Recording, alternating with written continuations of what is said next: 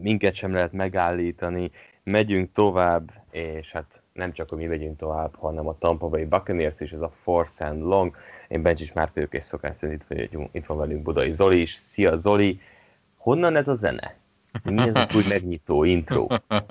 Szia Márk, hát aki esetleg eh, nem látta volna, vagy nem követi Tom Brady Instagram oldalát, ugye kitette ezt a videót Gronkowskival, ami az újbóli feldolgozása egy két évvel ezelőtti videónak, amit akkor tett ki, amikor pont a Kansas City Chiefs verték meg Kansas City-ben az AFC döntőben, most pedig ugye az NFC döntőben nyertek két évvel később, és tényleg az a helyzet, hogy ők még mindig itt vannak, és nem mennek sehova, akármennyire is kérik őket, vagy akármennyire is szeretnék.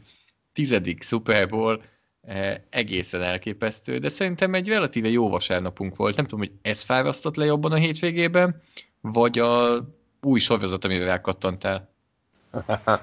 hát figyelj, az egyik hogy mondjam, megszivattam a, a, másik énemet, hogy szombaton valamiért én, én elkezdtem egy új sorozatot, és ez hajnali, nem tudom, háromig, fél négyig néztem a Queen's Gambitet, ami nagyon-nagyon megtetszett, aztán hát ez rá is nyomta a bélyegét a vasárnapra, úgyhogy én a második mérkőzésben azért szépen uh, uh, belealudtam, hogy őszinte legyek, és akkor utána, amikor felkeltem, akkor már láttam, hogy, hogy mi történik. Na de mindegy is, uh, 10 Super Bowl, és, és egészen azon agyaltam egyébként Tom brady hogy, hogy ezt a 10 Super még, még, még, le is tudja nyelni az ember. Az is azt mondja, hogy ez a csávó megcsinálta azt, hogy átment az NFC-be, és egy, egy loser csapatot felemelt oda, nagyon azért most így nyilván magasztosítok, de hogy eljutottak a, a Super Bowl-ig, de hogy tényleg még ez az az ember, aki megcsinálja azt, hogy ez az első alkalom, hogy hazai pályán játszik egy csapat. Tehát, hogy, hogy az embernek hogyan lehet ennyire kikövezve hollywoodi sztoriként az útja? Tehát van ilyen? Tehát van még szerinted egy ilyen sztori, ami még 40 valahány, 43 éves és meg lehet fejelni egy, egy újabb olyan mérföldkő, hogy na, ezt is Tom Brady csinálta? Persze, hogy van. Hogyha ő lesz az első, amelyik hazai pályán megnyeri.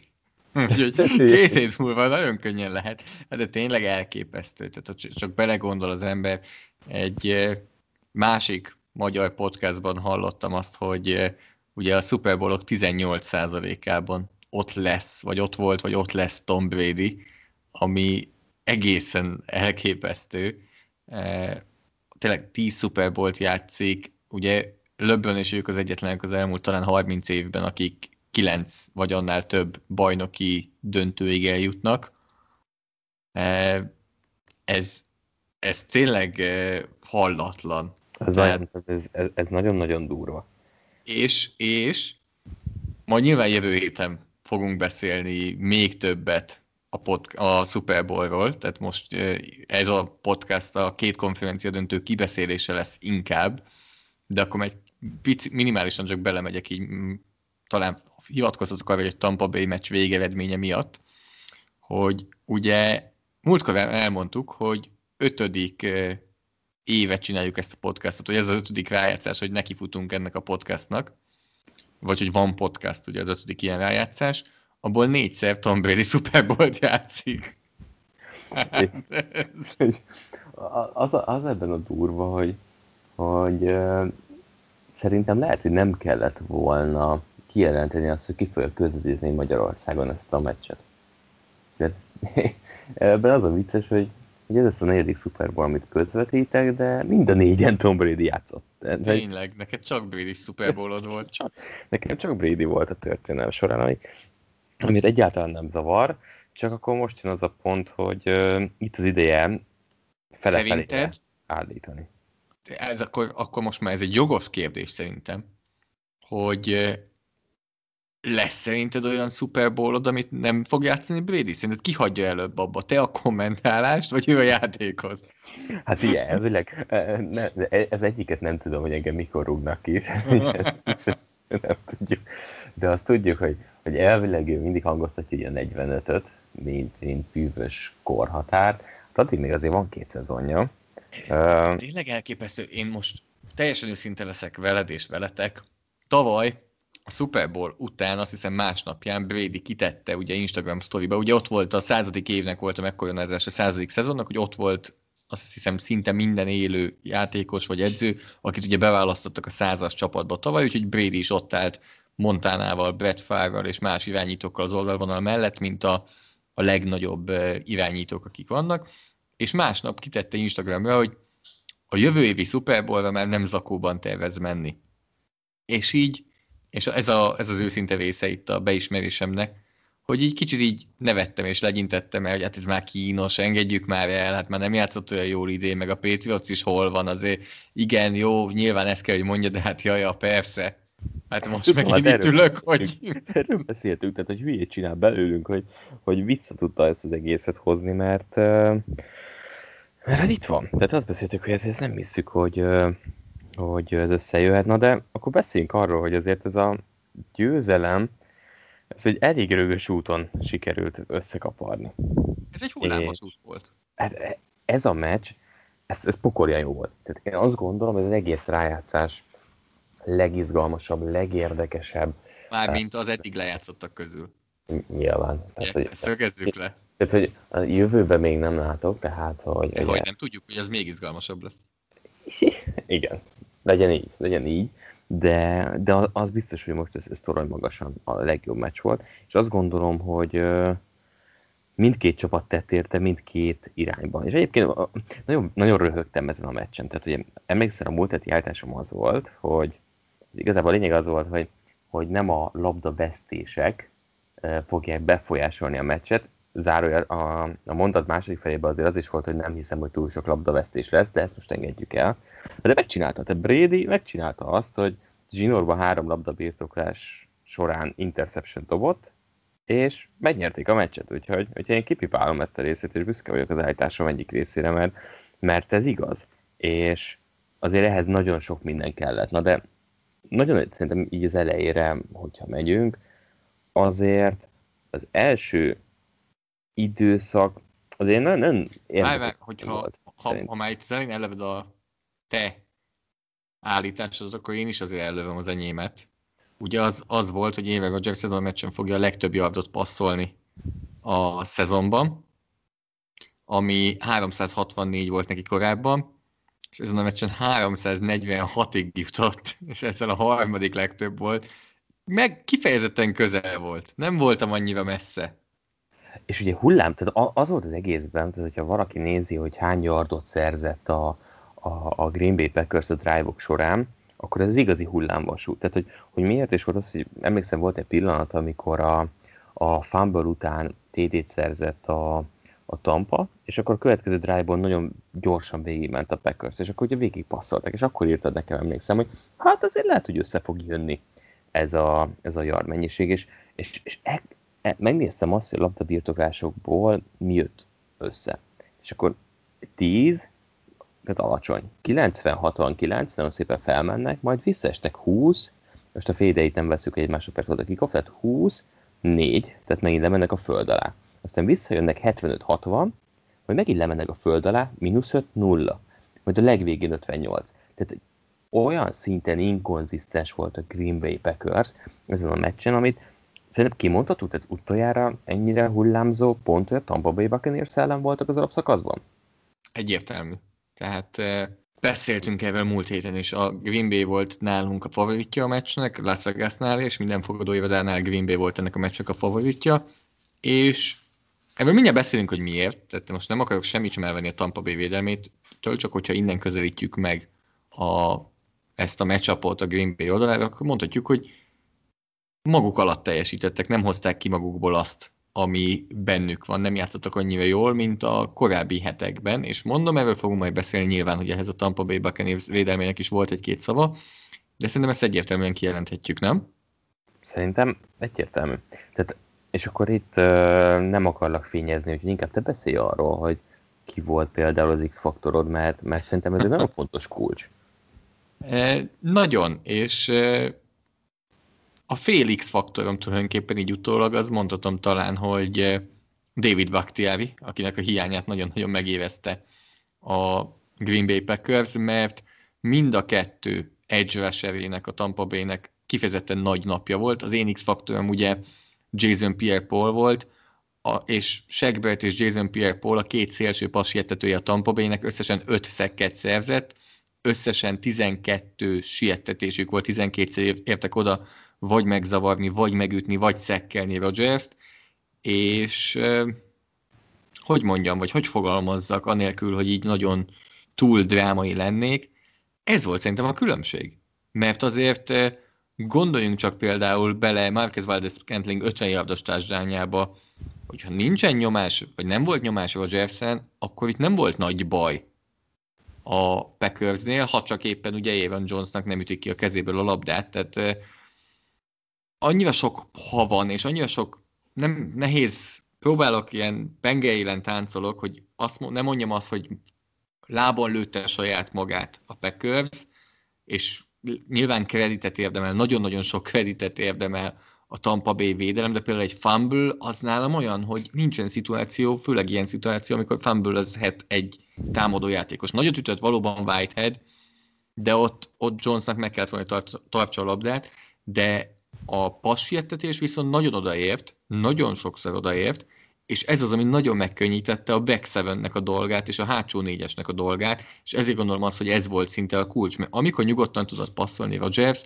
akkor nekem nagyon úgy tűnt, de természetesen mindjárt majd egy-két statisztikával is megnézem, hogy alátámasztam, hogy így van-e, hogy akkor nagyon jól mutatott, vagy lehet, hogy pont a, a Sean Murphy Bunting interception az uh, sietetés nélkül volt, és akkor ez egy kicsit Igen. Uh, csalóka tud lenni, de hogy arra eltekintünk, amíg megkeresődött, tökre én is ezt gondolom, annyiban másképp mondám azt, hogy lábon lőtte magát. Én azt mondom, hogy ezen a meccsen tökéletesen kirajzolódott az, hogy néha mennyire pofon egyszerű a futball. Tehát, hogy oké, okay, voltak változtatások, tehát például tökéletes az, amiről mi is beszéltünk, hogy a, a mesh útvonalak, tehát amikor van ez a mesh koncepció, hogy van két keresztbe menő útvonal, egy a, a sarokba mély területre, és ezeket ugye szépen a meccs elején többször is megdobta, vagy éppen a, a pályaszélére kifutó running backnek passzolta a labdát, Aaron Rodgers, és erre nagyon szépen ö, alakult a, a Tampa Bay Buccaneers védelme, és, és több ilyen alkalommal is megállították ezeket a mesh koncepciókat és, és játékot, ami a meccs elején nagyon működött a Green Bay Packersnek. De én pont azt érzem, hogy gyakorlatilag nem, tehát hogy nem az van, hogy Aaron Rodgers rosszul játszott. Nem az van, hogy amikor passzolni tudta, amit te is mondtál, ö, akkor átverte őket idézőjelbe a védelem. Ezt nem ez történt. Az történt, hogy a legegyszerűbb, legtisztább vonalon a falban elvesztették azokat a párharcokat, amivel egy, egy ö, támadó koordinátor a legkevésbé tud egyébként mit kezdeni. Tehát vannak a down szituációk, amikor egyszerűen nem tud azt megcsinálni, hogy gyorsabban szabaduljon a labdától, vagy olyan játékokat elengedít. Az a probléma, hogy ez a támadó fal ö, csírájában lett megverve számos alkalommal, és főleg akkor, amikor ott lett volna lehetőség többször is a Packersnek, hogy mondjuk átvegye a vezetést. Tehát én azt érzem, hogy ez egy pofon egyszerű meccs volt ilyen szempontból. Tudunk nyomást gyakorolni Rodgersre? Tudunk nyomást gyakorolni a Rodgersre. Ezzel tudjuk kizökkenteni a játékból? Ezzel tudjuk. Tehát az, hogy 21-szer helyezték nyomás alá a meccsen Rodgers, tökéletesen látszik az, hogy hogy igazából nem kellett extra, nem blitzelték szét egyébként, nem, nem hiszem, nem volt túl agresszív, mert a négy emberes persze tök jól működött, és, és pont emiatt tudták azt megtenni, hogy a megszokottakhoz képest sokkal többet játszottak két mély safety-vel, mert pont ezt, ezt láttam, hogy, hogy eddig átlagosan 9%-ban volt két mély safety hátul a tampánál, ezen a meccsen 31%-ban volt kettes emberezéses játék, tehát látszik az, hogy meg tudták azt oldani, hogy nem kellett szétnyomni a, a frontot. Na most gyorsan akkor megnéztem egy-két számot, és például itt van Aaron Rodgers, amikor volt rajta nyomás, 56,9-es PFF osztályzat, 16 olyan alkalom volt, hogy volt rajta nyomás, ebből ugye 5-ször szekkelték, a passzoknál pedig 11 passz kísérletből 5 volt sikeres, 3,6 yard per, yard per passz kísérlet. Ez amikor volt rajta nyomás. Amikor nem volt rajta nyomás, 7,8 yard per passz kísérlet, 91,4-es PFF osztályzat, ami a legmagasabb volt a négy irányító közül a hétvégén, 39 passzból 28 jó, 3 touchdown, egy interception, és négy elejtett labda. És szerintem erről is kell beszélni. Nagyon érdekes amúgy, hogy mindegyik meccs kapcsán kell erről beszélni, mindkét meccs kapcsán, és mindegyik csapat kapcsán, mert rengeteg elejtett labda volt a hétvégén. Összesen 12 labdát, bocsánat, 16 labdát ejtett el a négy csapat, csapatonként négy, azért ez egy kifejezetten magas szám. Hát igen, és ö, beszélnél még erről a fegyéről, vagy nézzük meg a Tampának a támadó oldalát a Packers védelmével szemben, vagy van vagy még valami, amit itt Egy dolog van. Nem. Egy dolog van. Mind a ketten követjük Chris Brown, ugye? A Smart Football uh-huh. accountért felelős Twitter fiók, aki nagyon jó könyveket írt mindketten, szerintem csak ajánlani tudjuk a könyveket, amiket Chris Brown írt Amazonról, le lehet őket tölteni, nagyon gyakran akciósak is, és amúgy is kifejezetten olcsóak.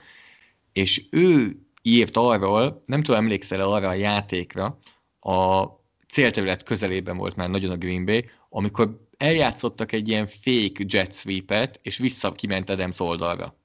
Hogy mint hogyha jönne át Adams, és a snap pillanatában visszafordult, és akkor ment kifelé, de Carlton Davis kimaradt, és belül jött volna át egy elkapó, őt eltüntették belül, és Rogersnek inkább ki kellett, volna, ki kellett dobni a labdát.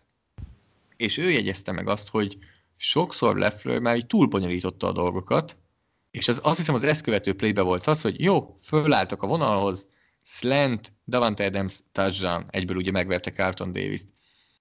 Kicsit akkor már elmentem egy ilyen hot take irányba, vagy elvinném egy hot take irányba, és mondok egy ilyen kicsit nagyot, ami nyilván túlzó, inkább csak érdekes, hogy lehet, hogy egy kicsit ezen a meccsen Mike McCarthy hiányzott a Packersnek, aki meg pont, hogy erre ment rá mindig, hogy izolálva csak verd meg az emberedet egy az egyben, és te vagy az ügyesebb, és akkor nyersz, és nem segítette ki ugye nagyon az elkapókat, de hogyha nálad van a liga, lehet, hogy a legjobb elkapója Davante Adams, akkor kicsit könnyebben meg tudod ezt tenni, hogy azt mondod neki, hogy fuss egy slantet, fuss egy comeback útvonalat, fuss egy öt kit, és oda dobjuk a labdát, és itt viszont a rendszer pedig kicsit már lehet, hogy túl bonyolult volt, és túl sokat, túl, túl, túlon túl hagyatkozott a másik kilenc játékosra, és nem hagyta, hogy a kettő zseni megoldja.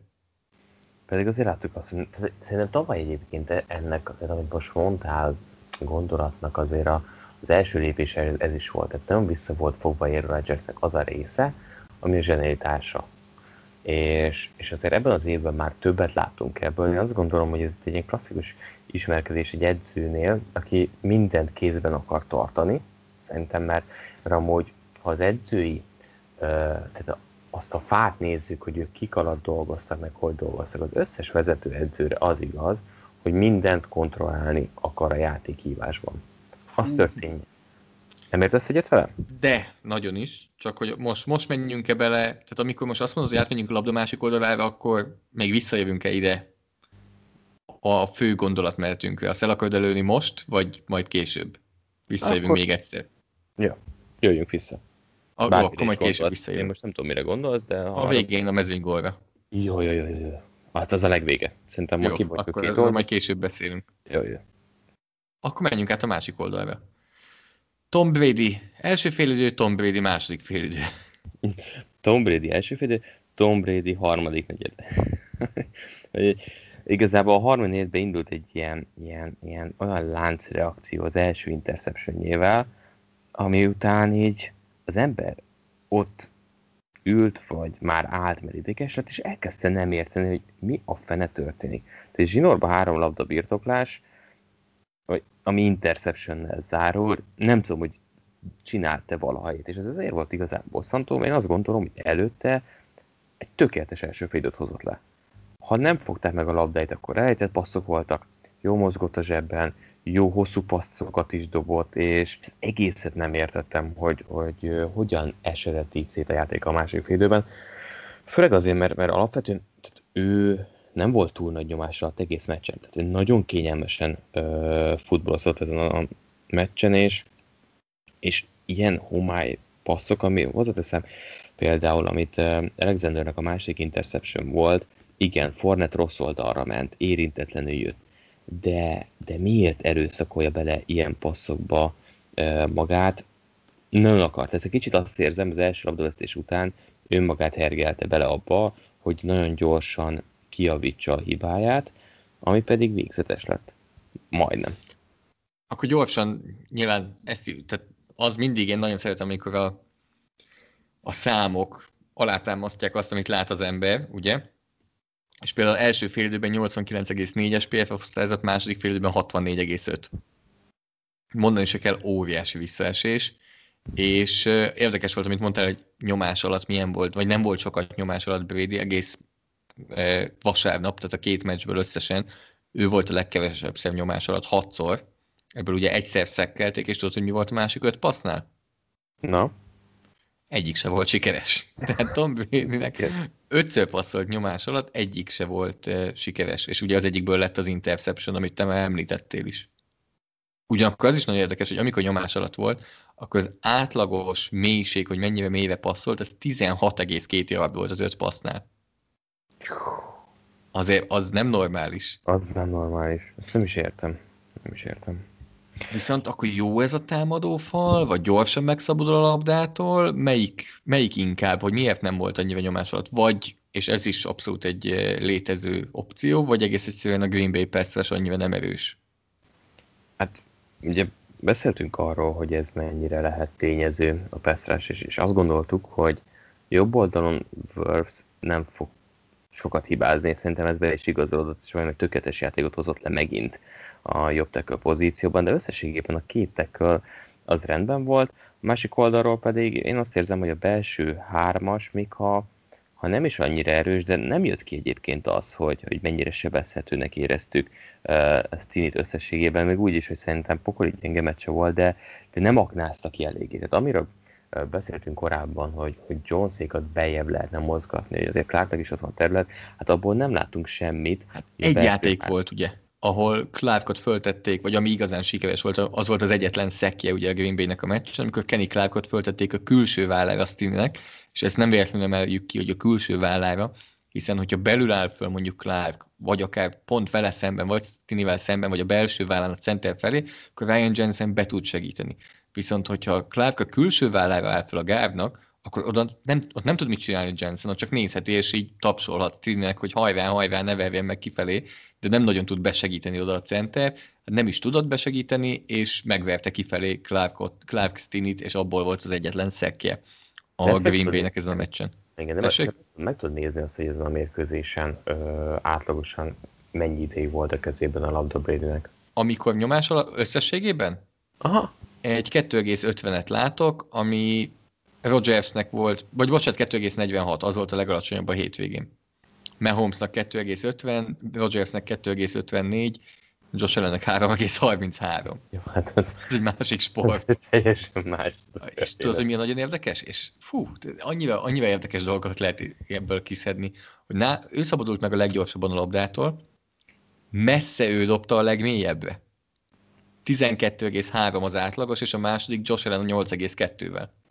Ez, ez nem áll össze. Tehát, hogy ez, nem. ez, nem. Ez, ez ellentmondás tulajdonképpen, és ez megint az, amit beszéltünk egy kicsit múlt héten, hogy mennyire tudja ő mondjuk a snap előtt, hogy mi fog következni, és mi fog jönni. És nem kell nagyon végigolvasni egy védelmet a snap után, mert tudja, hogy jó, hát akkor oda kell dobnom, mert így állnak föl.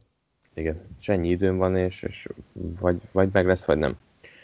Igazából nagyon buta interceptionje nem volt. Olyan szempontból most hallgass végig, hogyha megnézzük a hármat. evans elvontotta. Az nem egy butaság volt, ez egy pontatlan magas passz volt, ugye? A legelső Evans interception, amit Jerry Alexander kezében kötött. Ott volt a hely. Ott volt a hely. Az egy jó passzal, az ott konkrétan lehet, nem, lehet TD-re. Az touchdown.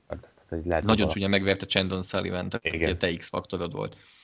Akkor volt egy másik, most valószínűleg nem idősorrendben megyek, sőt, szerintem az volt az első, ami Amosnak ment. Ott direkt elfordította a vállát, ezt te is kiemelted a másik irányba, hogy Amos elvigye onnan, e, de Amos még így is visszaért oda, és Jar Alexander nagyon csúnyán megverte evans és most ezt a szó szoros értelmében értsétek, hogyha visszanézitek, akkor látszik, hogy nagyon-nagyon fizikális vele, és üti, vágja, és nem jut el Evans oda, ahova el kellett volna, hogy jusson.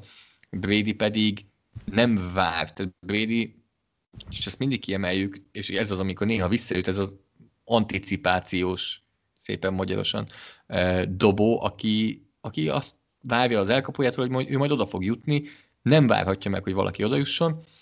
Ez volt talán a legbutább interceptionje. Itt én kicsit azt érzem, hogy befelé is ment a passz. Tehát azt érzem, hogy ja, okay. itt nincs lett volna jó. De akkor megint nem buta, hanem nem, ez pontatlan. Technikai, ez, ez technikai, szerintem itt megint az volt a gond. Ez volt a legközelebb a butához, mert a safety-vel ő is számolt, csak azt hitte, hogy a safety-t elvitte oldal, ez nem. A harmadik, az se volt annyira buta. A harmadik, az, ez egy volt a nyomástól, és az egy jump pass akart lenni Evansnek, de rosszul sikerült. Tehát konkrétan, ha ezt egy ütemmel előbb dobja, az egy sima TD, mert Evans három yarddal megverte körülbelül Alexander. Tehát ott Alexander meg lett verve abba a játékba. Tehát azt gondolom, hogy ott volt lehetőség, hogy inkább a down és a, a korábbi esetekből kifolyólag érzem azt, hogy nagyon ki akarta javítani ezt a dolgot, illetve azért szerintem nem szabad elmenni, amellett azért érjenszéknek a, a felfogása azért továbbra is érződik az, hogy, hogy nagyon sok játék menjen mélyen a futójátékok mellé. Tehát azért szerintem ezt nem lehet elfejteni és elmenni mellette, aminek azért vannak ilyen kockázati tényezői. Nagyon ritka az egyébként, hogy így sül le Britinek a rossz passz, ugye volt még egy elejtett labda, az lett volna a negyedik interceptionje. És azt gondolom, hogy a 36 passz kísérletből, hát ezen kívül emlékszem egyre, amit Godwinnak egy ilyen 10 kit nagyon mellé dobott a meccs felé, de azon, azon kívül szerintem nem nagyon volt rossz passza. Tehát én, én nem érzem azt, hogy, hogy egyébként, és ezért fura, mert amúgy jól futballozott, viszont ezek a hibák, amik voltak, ezekre egyébként a Packers tökéletesen lecsapott. Ha már Avians, ha már Buccaneers első downoknál mennyire volt uh, meglepő, amit csináltak nekem. Egy elkezdett a mérkőzés, első játékfutás, második játékfutás. Ez ott mondtam neked, hogy figyelj, én most fogom ö, fejbe rúgni magam. Az első downoknál a Tampa Bay az esetek kétharmadában futott, tehát 27 első downjukból 18 val futottak, ez egy kicsit csalók, mert benne van például a térdelés is a legvégén, meg a negyedik negyed. Az összes többi csapat, amelyik játszott vasárnap, az mind 43% alatt. Óriási különbség. Úgyhogy erről majd nyilván fogunk beszélni jövő héten, hogy ez mennyire fenntartható, mennyire jó ez így, de hát igazából múlt héten is már elmondtuk erről a véleményünket, és megint Fornetnek volt egy egészen hihetetlen futása, első kísérlete, amikor mindenki el is kezdett poénkodni vele, hogy hát igen, mi mindig már mondtuk, hogy első kísérletre futnia kell a Tampa Bay-nek. Leonard Fournette a szezonja legjobb, legjobb meccsét hozta. Ezt azért tudom, azért tudom nagyon jól, mert hétfő reggel nekem az volt a feladatom, hogy a futójátékokat ugye reviewztam mindkét meccsen, és ellenőriztem, és átnéztem még egyszer, és néztem, hogy te jó ég, mi, mi történt Fornettel? Mert ez, amit csinált, ez tényleg messze a legjobb meccse volt szerintem egész évben. E, mindezt úgy, hogy 14 futásból futott 61 yardot, tehát 4,4-es átlag, de a 4,4-es átlagból 3,9 jött kontakt után, és 14 futásból 6 kierőszakolt elhibázott szerelés. Tehát a 14 futásból 6 hatszor csúsztak le róla, ebből volt olyan futás, ugye például a touchdown futása, ahol ketten is, tehát ez azért nem azt jelenti, hogy akkor 14 futásból hatszor volt ilyen. Ez megint egy nagyon-nagyon jó mutató, és akkor gyorsan meg is nézem, hogy tényleg ez volt a számok szerint is a legjobb meccse. Azért nyilván, hogyha yardokat nézünk, akkor ez csak a negyedik legjobb meccse volt, de például, hogyha az elhibázott szerelés arányt, akkor ez volt a legjobb meccse, egyértelműen. Ha a kontakt utáni yardokat, akkor a második legjobb meccse, ha PFF hozzázatot, akkor megint ott tartunk, hogy ez volt a legjobb meccse. Csak ne dobjanak felé labdát. Tehát, tehát én nem tudom, mennyi lehet az ő drop rétje NFL szinten, de az tuti, hogy a legrosszabb. Tehát én biztos vagyok benne, hogy nincs olyan, aki, aki nagyobb százalékban ejt el paszt, mint, mint uh, Fornet. Tehát förtelmes az, ami, amit csinál passzjátékoknál, és, és azt se értem egyébként, hogy ezeknél a kísérleteknél, hogy az Istenben van fönn. Hát hogy lehet az, hogy Fornet felé hétszer passzol Brady? Tehát értem, hogy egész életében rendes running voltak ilyen kísérleteknél mellette, de nincs itt James White. Tehát valakinek szólnia kéne, hogy Tom, ő már nem James White, ő már nem bárki. Tehát, hogy felejtsd el, nincs értelme checkdownolni felé, mert 5 elkapásból 19 yard, nem tudom, ebből hány first szerzett, de... Nem ő a legrosszabb, képzeld. Ki, Bár, ki, hogyha ki? hozzáteszem a rájátszást is, ha a rájátszást hozzáteszem, akkor is ott tartunk csupán, hogy 52 running backből ő csak a 9. legrosszabb. Mert 7 elejtett labdája volt 57 elkaphatóból. Mondjam, hogy kik a legrosszabbak? A legrosszabbat szeretném. Jeff Wilson a San Francisco-ból, akinek, aki 17 elkaphatóból négyet elejtett. De Aha. a Philadelphia drukkerek valószínűleg tudják, hogy ki a második. Mike a, a Cowboys drukkerek pedig tudják, hogy ki a hatodik. Eliott. De, hogy rátegyünk, egyébként Eliott a hatodik, Pollard holt versenyben a hetedik. Tehát a Ez Dallas hogy És teszem hozzá, hogy Ronald Jones a negyedik legrosszabb. Tehát Leonard Fournette a kilencedik legrosszabb, Ronald Jones pedig nála is rosszabb. Amikor Fornettet azért rakod be, mert a mellette álló még rosszabb nála. De hát Godwin is ejtegette azért a labdát, tehát azt sem szabad elfelejteni. Mindenki. Annyira mindenki, és annyira felemás, mert nem tudom, mit Evans mondjak. is ezt a hosszú passza a Brady-től, azt meg kellett volna fognia. De közben pedig ugye Godwinnak volt az az egészen elképesztő 52 yardos elkapása. Ahogy Pont. említettem, négy elejtett labda volt, ugye egy Leonard Fournette, egy Tyler Johnson, egy Mike Evans, egy Chris Godwin, és mind a három interception Evans felé ment, ahogy azt az előbb már végigvettük. Tehát az az 52 yardos passz viszont nagyon sok szempontból volt hihetetlen. Egy- Én imádom Godwin és azt gondolom, hogy a zsenitása az, az tényleg megkérdőjelezhetetlen. Ami az elmúlt hetekben történt, úgy néz ki, hogy Deontay Johnson nem játszik, úgyhogy ugye átvette tőle a legtöbbet elejtő játékos szerepét. Tehát az van, hogy a kezükbe kerül a labda, brutálisak, viszont itt a rájátszásban godwin nem tudom, mi történt. de az egy 55 yardos passz volt Tom Brady-től nagyjából, azért szerintem örülnél, hogyha 43 évesen el tudnál dobni 55 yardra. Hát figyelj, nem. A 43 és ellátok 55 yardra, én már is boldog leszek, tehát hogy nagyjából e- ezt így, így, így zárnám le. De azért ne felejtsük el, hogy itt a három labdavesztésnél mekkorát ment a védelem. Tehát az első drive-ból ugye TD-t szerzett a Packers, következőnél sinórba kész three and out. Én még, még maradnék, maradnék a labda ezen oldalán. Tehát És csak az interception mennyire nem lettek megbosszulva. Tehát az, hogy a, a három labdaszerzésből igazából a, a Buccaneers offense nem igazán szívott. Tehát a védelem itt nagyon kisegítette őt. És ez is volt amúgy ez egy hullámvölgy, mert voltak olyanok, amikor meg könnyen ment végig Rodgers, volt, amikor nem, nagyon-nagyon hullámzó meccs volt. Tipikusan olyan ilyen, megint, megint az, amit mond, múltkor mondtam, mert nem is tudom, hogy melyik meccs, vagy milyen e, szituációra, hogy ezen a meccsen mindenkinek igaza van. Tehát volt, aki írt nekem, hogy hát milyen gyengén játszott Brady, és mondtam, hogy jó, jó, oké, de nézd meg azt a részét a meccsnek. Volt, aki írt, hogy mennyi, mennyi elejtett labda volt. Mondom, igen, igen, de hát Godwinnak ott volt az elképesztő elkapása, és Evans is csinált komolyakat. És akkor volt, aki írta, hogy mennyire jól játszott mondjuk a Buccaneers támad, Buccaneers védelem, és mondom, igen, de azért ott is voltak olyan drive-ok, amikor meg nem annyira, tehát szinte mindent meg lehet fogni, és, és nagyon, nagyon kevés volt az ilyen szélsőséges teljesítmény, aki csak jó volt, vagy olyan egység, amelyik csak jó volt, vagy olyan játékos, aki csak jó, csak rossz, és akkor most, hogy itt vagyunk a Buccaneers támadó soránál, most szeretnék akkor beszélni a védelem királyáról Green Bay-ben, a szó szoros értelmében királyról, Kevin Kingről. Hát ez, ez nem, de nem tudom, hogy mi, mit lehet mondani erre. Az a baj.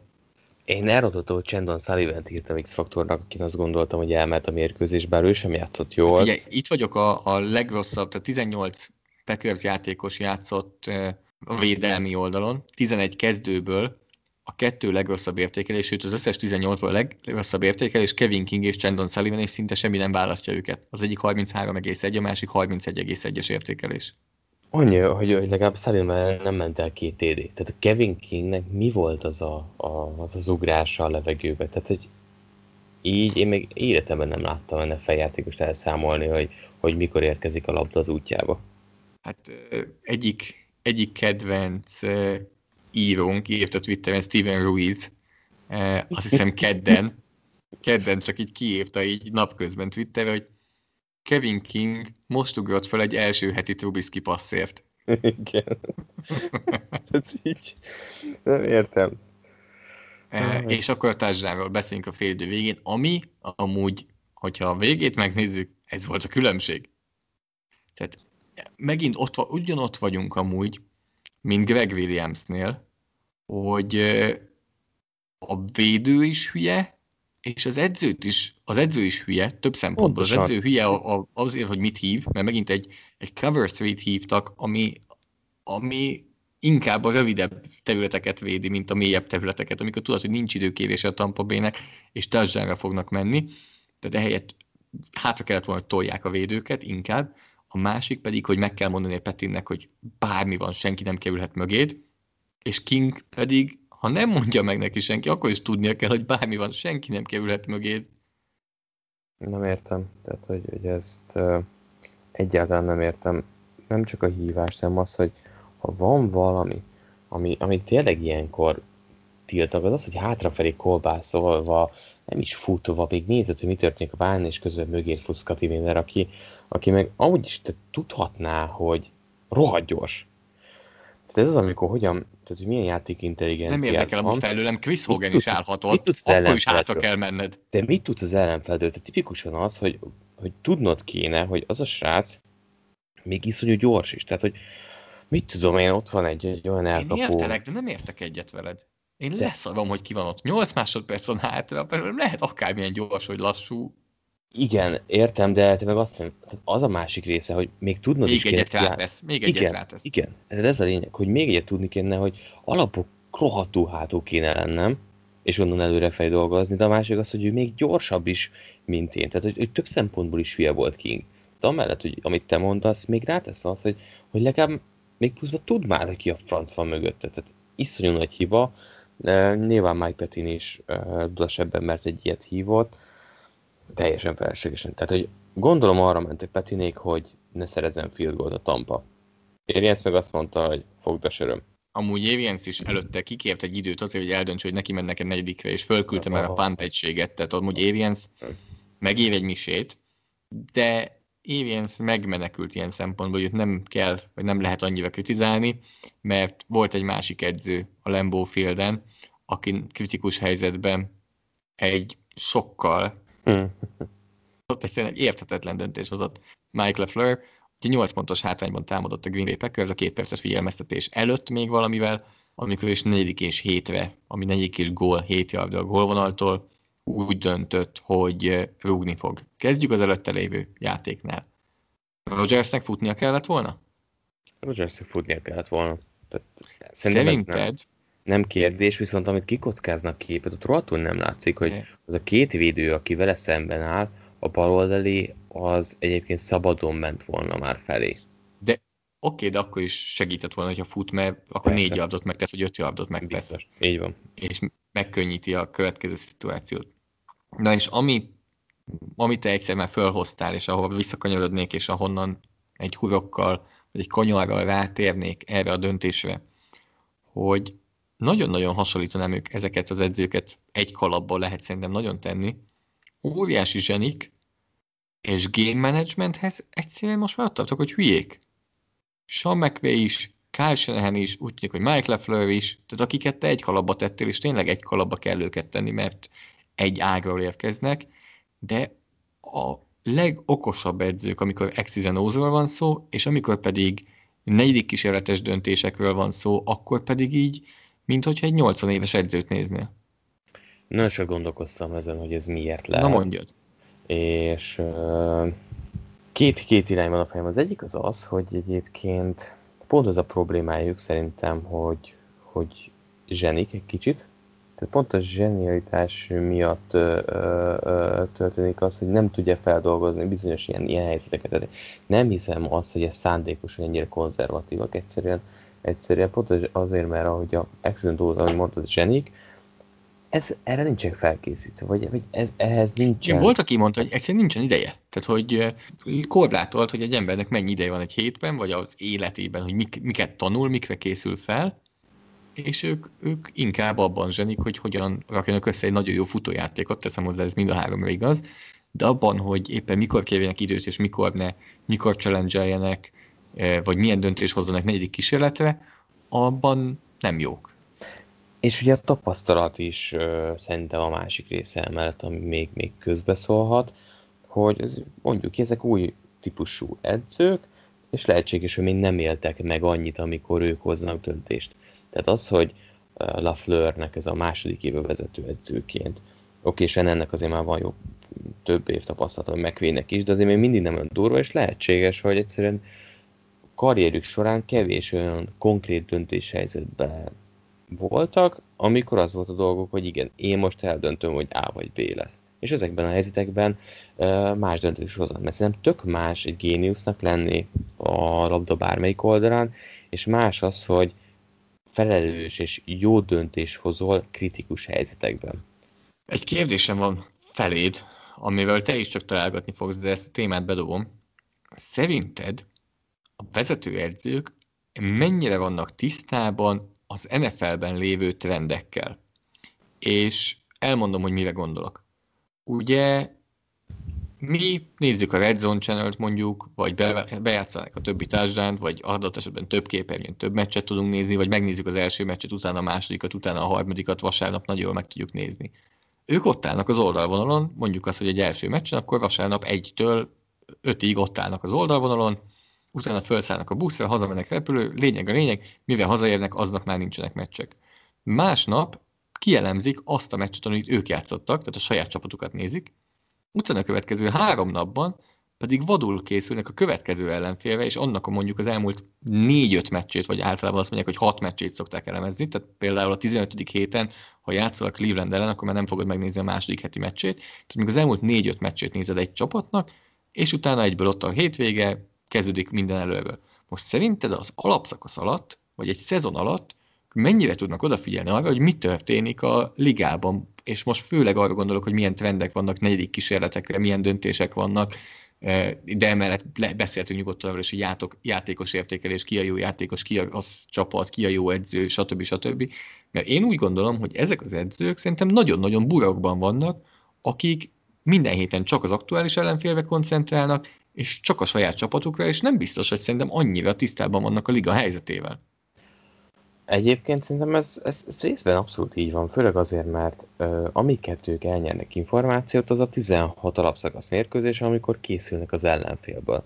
És ugye ezért szokott az lenni, hogy nagyon sok esetben játékosok és olyan helyekről igazolnak, akiket találkoztak már valamilyen meccsen, és megmaradt nekik valamilyen kis emlék, foszlány, amikor készült, hogy nagyon-nagyon jó, ő kevésbé jó. Tehát, hogy ezek, ezek a pontok szerintem nagyon fontosak, és tökre alátámasztja az, ami, ami annó még te csináltál interjúsorozatokat. Nekem is eszembe jutott, nem akartam mondani.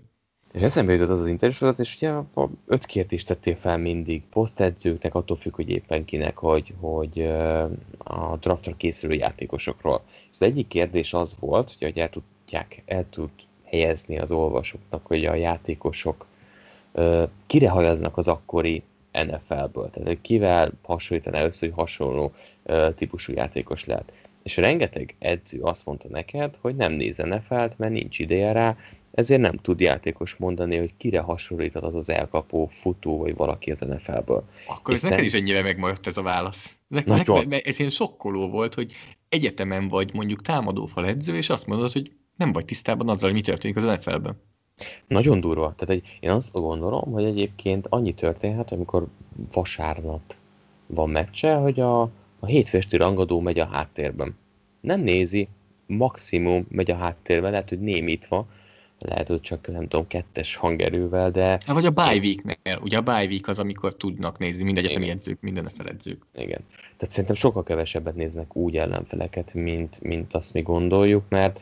mert... Furán hangzik, de az elemzők, akik né, a szakértők, a riporterek szerintem jobban képbe vannak egy, a liga overall helyzetével, mint a csapatok edzői, most nyilván cserébe a csapat edzője fogja azt is tudni, hogy a harmadik számú jobbgárdjának fája a kislábúja, vagy nem, de a ligának a helyzetével, és hogy éppen ki jó, ki rossz, ki hogy játszik, azt szerintem külsősök jobban tudják, mint az NFL-ben dolgozók, mert ők annyira bele vannak ásva a saját csapatukba.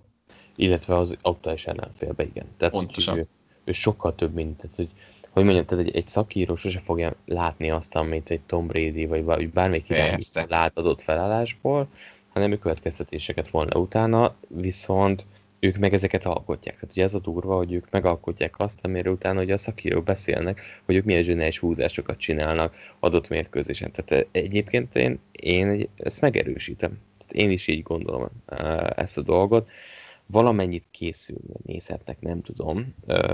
Ugye de... az van, hogy vannak edzők, ugye ezt elmondta a Philadelphia Eagles Super Bowl győzelme után elmondta Doug Pederson, hogy volt olyan edzője, Mike Groh, aki az elkapó edző volt, azt hiszem, akinek akkor az volt a feladat, hogy végignézte a ligában az összes trükkös játékot. Tehát megvan adva így, hogy így kinézze, és onnan vették ugye a Philly special valahonnan vették, aki nézték a trükkös játékokat. De mit rászűrtek a PFF alatt, hogy összes trükkös játék. Itt a PFF-nél volt, PFF-et meg is említette a Doug Pedersen, hogy annak köszönhetően megnézték mindig a ligából, vagy akár adott esetben egyetemi fociból is a trükkös játékokat. Tehát nyilván így nézik a ligát, hogy adott esetben úgy nézzük, mit csinálnak mások mondjuk a gólvonalnál, de nagy összességében szerint inkább pléjeket próbálnak lopni, mint hogy tudnák, hogy ki éppen jó jobb oldali tekül idén az NFL-ben, vagy tudnák, hogy éppen melyik csapat agresszív negyedik kísérletre, vagy tudnák, hogy melyik csapatnál van mondjuk sok sérülés, ismételjük, olyan csapatokról beszélünk, akikkel nem találkozik adott edzőnek a csapata.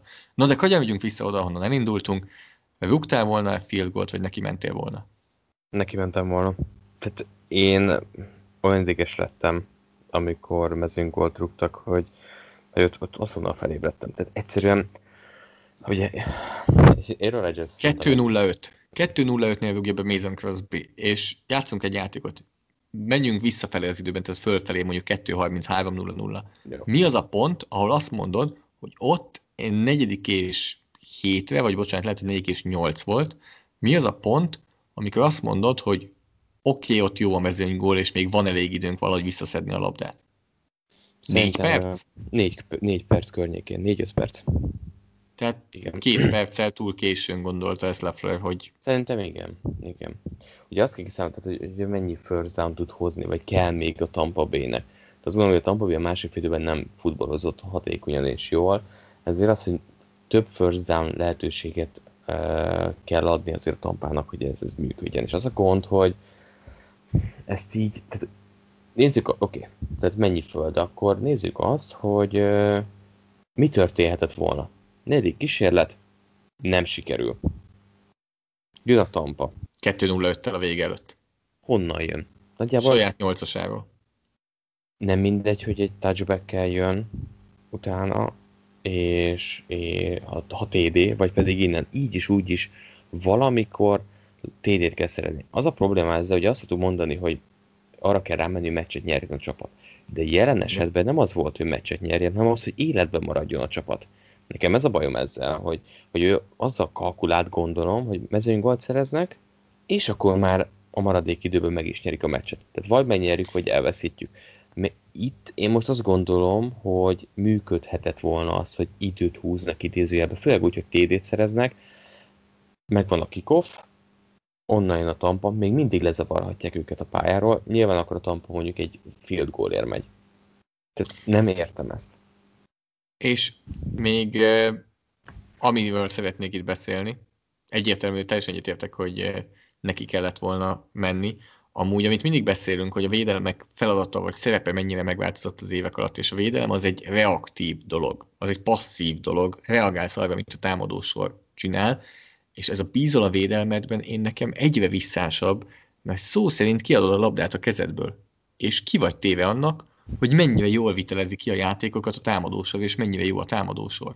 De hogy kimondtad, tehát ez, amit nem, nem mondom, és annyira jó, hogy, hogy mondtad, mert, mert erről beszéltünk négy szem közt, hogy miért a védelemben bízol? Tehát, hogy egy héttel előtte a Kansas City Chiefs az offenzével nyerte meg a legvégén a meccset.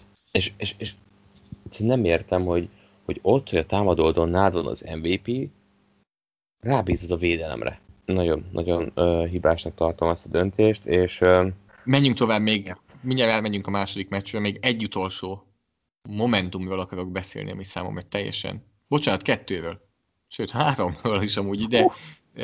Kezdjük akkor az elsővel, mert amikor gondolkoztam, hogy beszélünk erről a podcastról, akkor gondoltam, hogy, vagy erről a meccsről podcastban, akkor gondoltam, hogy fölteszem neked ezt a kérdést hogy ne, és erről már beszéltünk korábbi podcastokban, ebben biztos vagyok, mind edzőszemmel, mind játékos szemmel megválaszoltad ezt a kérdést. Mennyire érzed egy meccsen, és mikor jössz rá, vagy mikor rögzíted le magadban, hogy ezt a meccset a bírók ezzel a mentalitással vezetik. 5 perc után, 10 perc után, vagy van-e egy ilyen benned, akár amikor edzősködtél, akár játékosként, hogy érzed, hogy most többet lehet csinálni, vagy most nagyon fújnak, oda kell figyelni, mondjuk minden egyes dumára jön zászló, vagy most semmire nem jön zászló. ezt mennyire érzette a meccsen, és nyilván szerintem tudod, hogy miért is kérdezem. Hm. Ez bőven egy első nél után már tisztán kell látni. Tehát, hogy erről és mennyire zavaró, hogyha utána van egy nagyon. változás. Nagyon. Nagyon. Tehát, hogy akkor jön az a vízi ne csináld már, eddig ezeket nem dobtátok be. És mit mond erre? Nyilván ez úgy lenne jó, hogyha itt lenne velünk vízi, de mit mond erre? nem tudom, mit mond. Ezekre nem szoktam én mondani, azt mondják, hogy ez már túl sok volt. Tehát az szokott maximum jönni, hogy ez, ez már azon túl. És mi van, hogyha ez, ez így van? Most nyilván arról a harmadik kísérletes játékról beszélünk, ahol bedobták az zászlót, mert ott tényleg King, tehát azt nem lehet nem bedobni szerintem. Visszahúzta. Visszahúzta. Van egy, van egy kép, ahol látszik, hogy hihetetlenül nyúlik a mez. Igen. Tehát nem úgy, mint Sean mindenki mutatja a Sean Murphy Bunting interceptionjét, ahol tényleg az elkapónak nem Evansnek, bocsánat, hanem talán Lazár volt az, a válvédőjét egy kicsit húzogatja, és valóban az van olyan meccs, ahol zászló, ezen a meccsen nem zászló, de szerintem amit viszont King csinált, az meg minden meccsen zászló.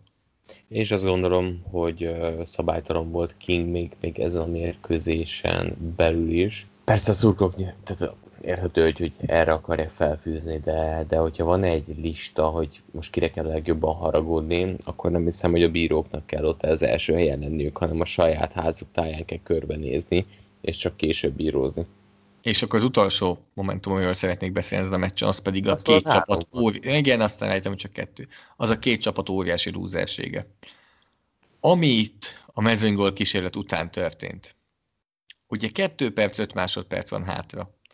Ne, kivúg, kivúg ugye a, a, a Packers, és egyből írtam is neked, hogy ebben a szituációban mindenképpen touchbacket kell rúgjanak, hiszen akkor megmentenek még egy időkérést. Ugye, hogyha kihozza két percig, tehát hogyha visszahordás van, és öt másodperc lepörög, akkor elveszti azt az idézőjeles időkérését a, a Packers, ami a két perces figyelmeztetéssel van, tehát be kell, hogy rúgják a labdát a célterületre, hogy touchback legyen, ehhez képest nem Scott állt oda a labdához, hanem Mason Crosby, aki közel se járt ahhoz, hogy kirúgja a labdát, a, a, vagy berúgja a labdát a célterületen belülre. Úgy gondoltam, hogy hát akkor ez így, így jártak, mert akkor Mikens most szépen vissza fogja hozni 5 másodpercen át a labdát.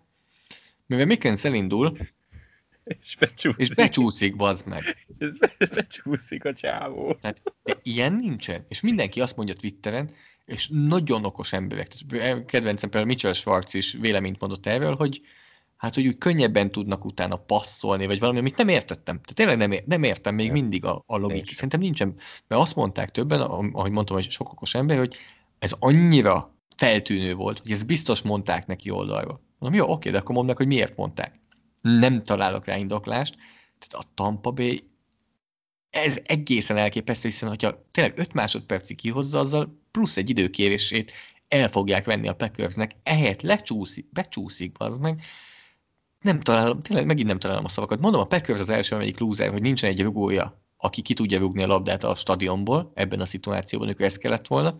Utána pedig Mickens és a Buccaneers edzői stábja a loser, amelyik azt mondja neki, hát figyelj, tudod, csúsz be, most tök mindegy, 2-0-2-kor vagy 1-59-kor kezdjük a drive-ot, ami kurvára nem mindegy. Ez, ez, ez, ezt nem is értettem, de ez az utolsó nekem ebből a meccsből, amit így el akartam mondani, tényleg nagyon-nagyon sok érdekes Szakadtam szituáció volt ilyen szempontból, mert Buccaneersnek is bőven voltak olyanok, amiket furán csinált, ugye, amikor a negyedik kísérletre időt kértek, és csak utána mentek el a második negyed végén. Szeretnél még valamit mondani erről a meccsről? Nem, de ez a vége, szakadtam, tehát egyszer sírtam és nevettem, hogy mi a francot csinál két csapat, amelyik a Super Bowl-ba akar jutni. De hát megvan a tizedik Tom Brady. És van akinek pedig ez a második Super Bowl-ja lesz Zsinorban, Patrick Mahomesnak miután a Tampa, vagy a Tampa Bay győzelme után a második meccsre Zoli is beért. Rohantál, szaladtál lihegve? Nem tudom, hogy érződött-e a hangomon, amikor hogy bejelentkeztünk. Hát Maka és Parrak Zsombor szerkesztő kollégánk is hívott engem, már hogy hol vagyok, amikor éppen szálltam ki a taxiból, mondtam, hogy hát van ma valami? Hát gondoltam, hogy most nyitom épp a második sört, hogy nézzem a meccset otthon. Mi, mi, miért hívtok, srácok? Easy. Ti is nézitek a meccset? Jó volt az első, mi? Ideg állapotban ugye... raktad őket? De hogy ugye az első meccset végig akart, vagy hát úgy voltam, hogy már végignézem itthon, aztán a taxi minden irányba ment, csak nem a leggyorsabb irányba, és végül már egy kb. futottam fölfelé a lépcsőn, tehát a meccs elején talán még lehetett érezni, egy kicsit lihegtem, és, és így utolsó pillanatban estem be nagyjából, és szerintem miután a kamera lement rólunk, ugye a mérkőzés elején látszódunk, csak utána nyitottam ki a gépemet, meg ilyeneket utána csináltam meg. Hmm. Én nem hallottam. És akkor meg 9-0 vezetett a Bills. Igen. Fura volt addig, tudom, Maka egyedül közvetített, Annyi, és... annyi, annyi kulisszatitkot elárulhatok. Amúgy szerintem a podcast hallgatóinak ilyen exkluzív kulisszatitkot, uh. hogy hát ezen a mérkőzésen Ez... volt olyan, amikor csak egyikünk kommentálta és nézte a meccset. Na. Mert negyedik, negyed, negyedik negyedben... Elaludtál? Ma, nem, közel, nem. Makának egy apró kétbetű szünetet kellett tennie. Így, ha valaki visszanézi, és azt látja, hogy én éppen nagyon sokáig beszélek az új edzőkről és az új edző kinevezésekről, akkor ez azért volt, hogy Makának, és, és Maka feltűnően nem reagál semmire, amit elmondtam. Feltűnően semmire nem reagál abból, amit elmondtam. Az, az amiatt volt, mert, mert neki kellett tartani egy szünetet. Erről mindig a bluff jut eszembe. Jaj, nagyon jó. Tudom, Miki, amikor mondja. Na mindegy. Uh, zseniális. Uh, mit, hogyan élted meg ezt a meccset? Tehát a Kansas City Chiefs a legelső labdabirtoklásban ez friendout zárt, utána fogta és három drive, három TD-vel uh, agyonvert az első félidőben a, a Buffalo Bills-t. Mennyire érzed egyébként, most így nézzük, hogy innen van visszaút a Buffalo-nak? Ja, ezután? Aha. Hát akkor megint egyből, egyből menjünk bele itt a negyedik, negyedik, negyedik downos szituációkba ezen a meccsen is. Uh-huh.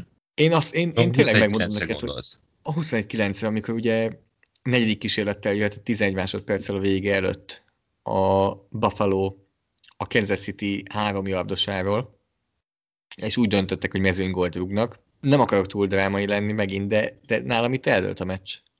12 pontos előnyt faragsz, 9 pontos, tehát két labda birtoklásnyit, két labda birtoklásnyira.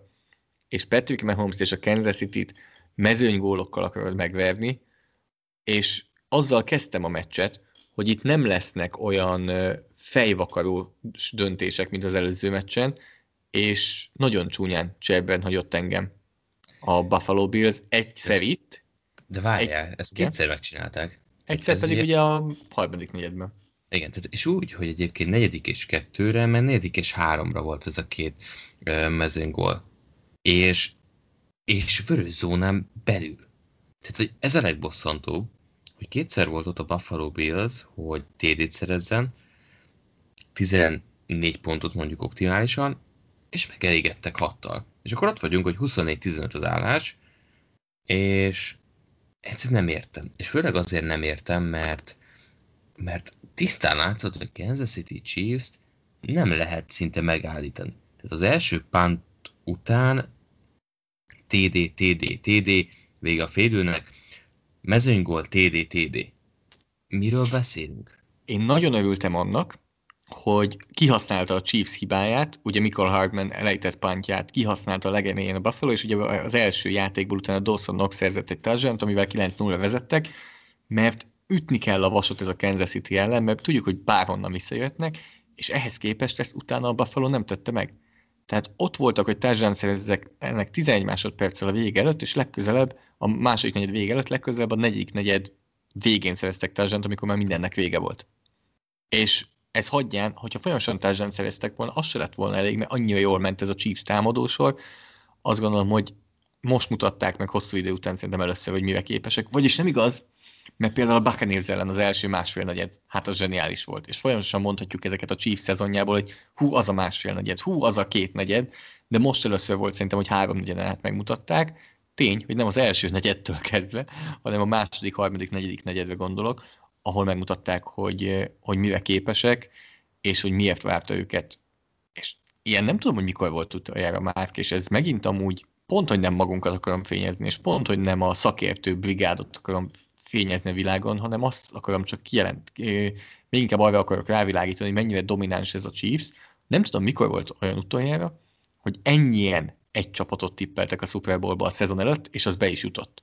Mert most, ha visszamegyünk, szerintem tényleg 100-ból 90 szakértő azt mondta, hogy a Chiefs legalább azt mondta, hogy a Super Bowlba fog jutni, de a többség azt is mondta szerintem, hogy meg is nyeri.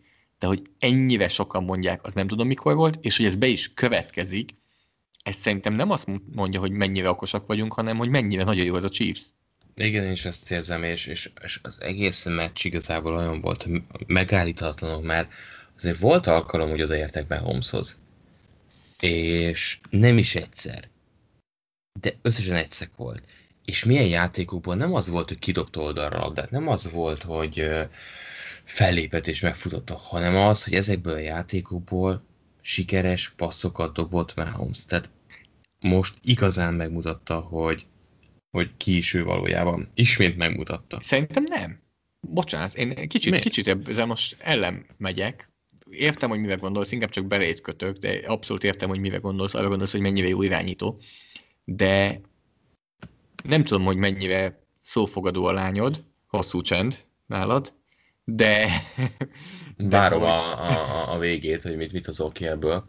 De hát szerintem minden szülő örül annak, hogy egy gyereke annyira szófogadó lesz, mint amennyi ez a Chiefs szófogadó volt a Buffalo ellen, mert a Buffalo megmondta nekik, hogy nem fogtok mélyeket passzolni, a pálya mélységi részét elveszük, máshogy verjetek meg minket. A Chiefs meg azt mondta, hogy ah, jó, oké, oké, jó, jó, jó, rendben. Patrick Mahomes átlagosan 5,8 yard mélyre passzolt. Az a legkevesebb volt az összes irányítók közül ezen a hétvégén.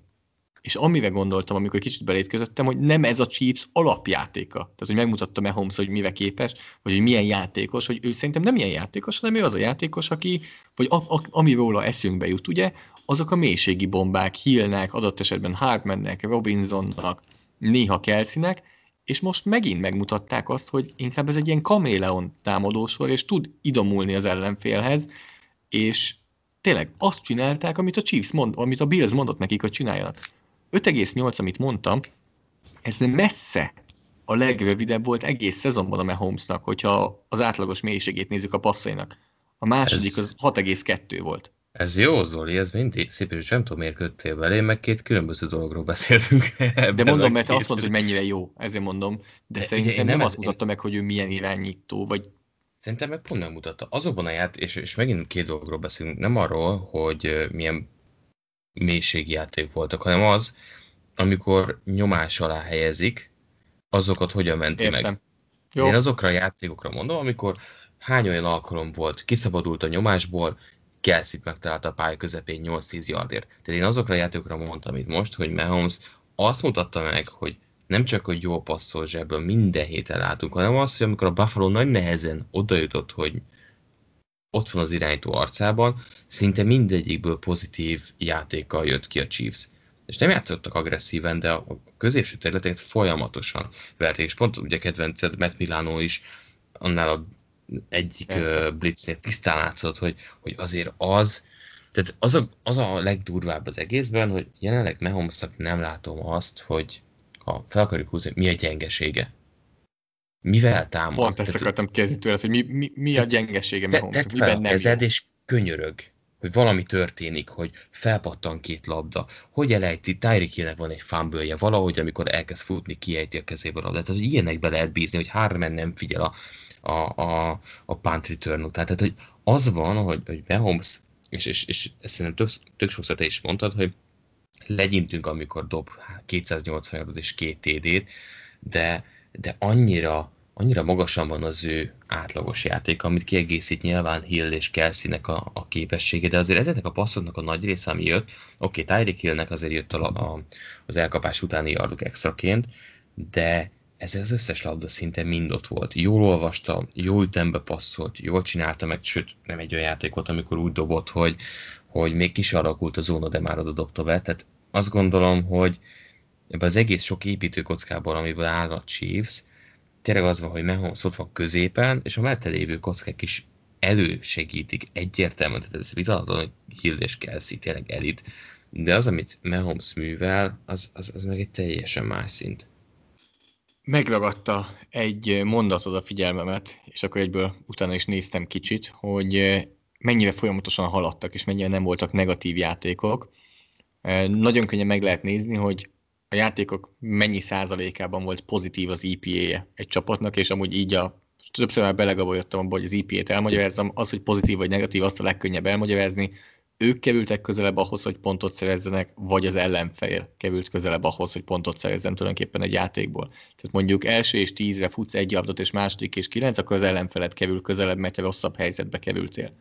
Na most ezen a meccsen a játékok 67,5%-ában pozitív EPA-je volt a Chiefsnek. Ez tippelje, hogy hányadik helyre elég eh, ebben a szezonban. Ez az első Öt, szerintem. Összesen 536 teljesítmény. Ez az első. Csak a 13. Mert, mert pont, pont az, hogy én meg pont ilyen adatot láttam, hogy a, a, a DVOA, az az, ugye, a Football Outsidersnek van, és 94%-os volt ezen az estén a Chiefs offense ami messze a legjobb volt a, a, az évben. És, és emellé, majd beszélünk a védelemről, az is top teljesítményt hozott, de hogy pont az a túra az egészben, hogy annyira hatékonyak voltak, ami egyszerűen elképesztő, és itt tényleg egy főcsoport döntőről beszélünk. Most kicsit akkor átmegyek egy negatív oldalra, a másik oldalra, hogy én, én most már ezt gondolom, és erről beszéltünk többször is, hogy szerintem nem érdemes első körben linebacker-t Óriási sztárnak kell, hogy legyen az a linebacker. Nagyon jól tudod, hogy mivel beszélek. Persze. E, tehát, ha csak nem vagy megbizonyosodva arról, hogy ez egy Luke Kuechly, vagy Bobby Wagner, és, és ennyi. Mi tehát itt most, itt most mondhatja nekem meg? valaki, sehogy. Ez, ezért mondom, hogy ezért nem viszek az első körben senkit. Tehát még egy, nyilván Fred Warner most egészen jó és jó szezonja volt, de még ő sem mondom, Dion Jones nem mondom oda, hogy első körben elvittem volna.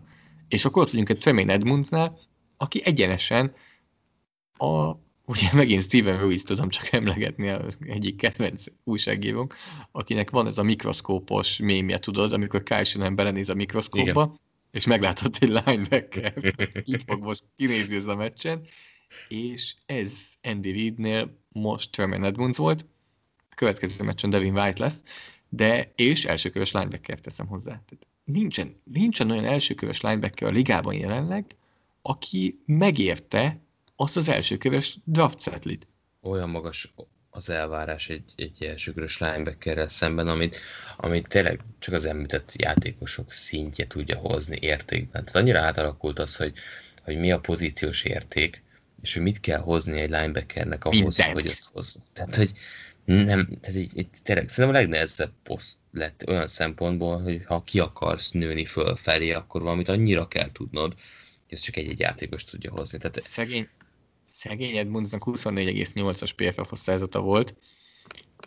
Ez, ez, 36 passz kísérlet volt a Chiefsnél. Tippelj, hogy ebből mennyi ment Edmunds felé? Hát most, ha egy ennyire érzéted, nem tudom, 8, 9? 11. 36-ból 11 egy linebacker felé. Úgyhogy, tehát hiába van egy Televis white ha felé csak 6 perc megy, mondom ezt úgy, hogy utána meg hozzá se tud nyúlni Tyreek Hillhez, de mindjárt majd beszélünk. Eh, tehát 11 passz ment Edmunds felé, abból 10 sikeres, 112 yard, egy touchdown. 110. És, és nem mondja nekem senki, hogy nem atletikus Tremaine Edmunds, mert az egyik legatletikusabb linebacker, de kidobom az ablakon az atletikusságát, hogyha nem látja, hogy Travis Kelsey keresztbe fut mögötte a zónában, és teszem hozzá, és ez az, amiről te is beszélsz, hogy szemétposzt, azt senki nem tudja kedvéle védekezni. Tehát a linebackertől azt fogod kérni, hogy Quentin Nelsonnak a pull blokkját vegye föl, hogy Corey Linsley-t verje meg egy blitznél, majd utána Travis kelsey vagy adott esetben George kitült, néhány esetben pedig akár egy Tyreek Hill-t, vagy Davante Adams-et védekezzen passznál, zónában. És hát mellette pont az örögtünk, amikor meccs alatt. Tehát nyilván ugye csak kommentálni szoktad a meccset, és, és nem szoktunk között beszélgetni, de, de pont amikor negyed de között vagyunk, akkor pont az örültünk, hogy volt egy uh, uh, option játék, ami Edmundsra volt kihegyezve. Jobbra mentek a falemberek, jobbra ment a védő, vagy a támadó, és balra csúszik kifelé. Hova az anyjába csúszik balra, ha minden jobbra megy? Tehát, hogy attól, hogy az ő zónája lehetséges, hogy balra volt, hova az Istenbe ment? Tehát, hogy ezt, ezeket én egyszerűen nem értem. jó ez a Bills védelem? Jó volt ez a Bills védelem? Szétszették. Tehát annyi De nem, nem a mai volt. meccsen, bocsánat, most totálban, totálban Ja. kérdezem. Ez Hogy ez beáraszta, beáraszta ez a, védelem, ez, a, ez a meccs a védelmet, vagy a Chiefs ellen úgy is nehéz teszem, egy, tényleg ez a Chiefs ellen, amit ezen a meccsen csináltak. Én most mondhatja valaki, hogy elfogult vagyok, de nem tudom miért, mert nincsen Chiefs tetoválásom sehol, de szerintem ez a Chiefs támadós, ez úgy játszik, ahogy, já- ahogy tud, nincsen védelem, amelyik megállítja őket. Nincs. Ha nincs Ez szerintem nem elfogultság, ez, ez nincsen. Én azt gondolom, hogyha Tyreek Hill, Kelsey és Mahomes is jól játszik, ez a hármas így megállíthatatlan. Ebben még néha belefér az, hogy a támadó fal nem tökéletes, de ízekre szedte a, a buffalo és, és annyi motion volt, tehát szerintem ez, ezzel még tetézték, hogy folyamatosan Tyreek Hill Kelsey touchdown, ahol Poyer azt se tudja, hogy hol van. Igen, tehát hogy olyan szinten uh, játszottak, és tök érdekes egyébként, mert ugye beszéltünk arról, hogy a Packers túl bonyolítja, a Chiefsnél egyébként roppant bonyolult játékokat hajtanak végre nagyon sokszor, de te azt érzed, hogy ez a világ legegyszerűbb dolga. És az, hogy az ötjardoson belül mennyi trükkös játékuk van, az már már felháborító. Nagyon. Folyamatosan trükkös játékok az ötjardon belül. Most tényleg nem beszélünk még a Super bowl két hete van Andy Reidnek felkészülve, szerintem röhögnek, és legalább nyolc trükkös játékuk lesz az ötjardoson belül.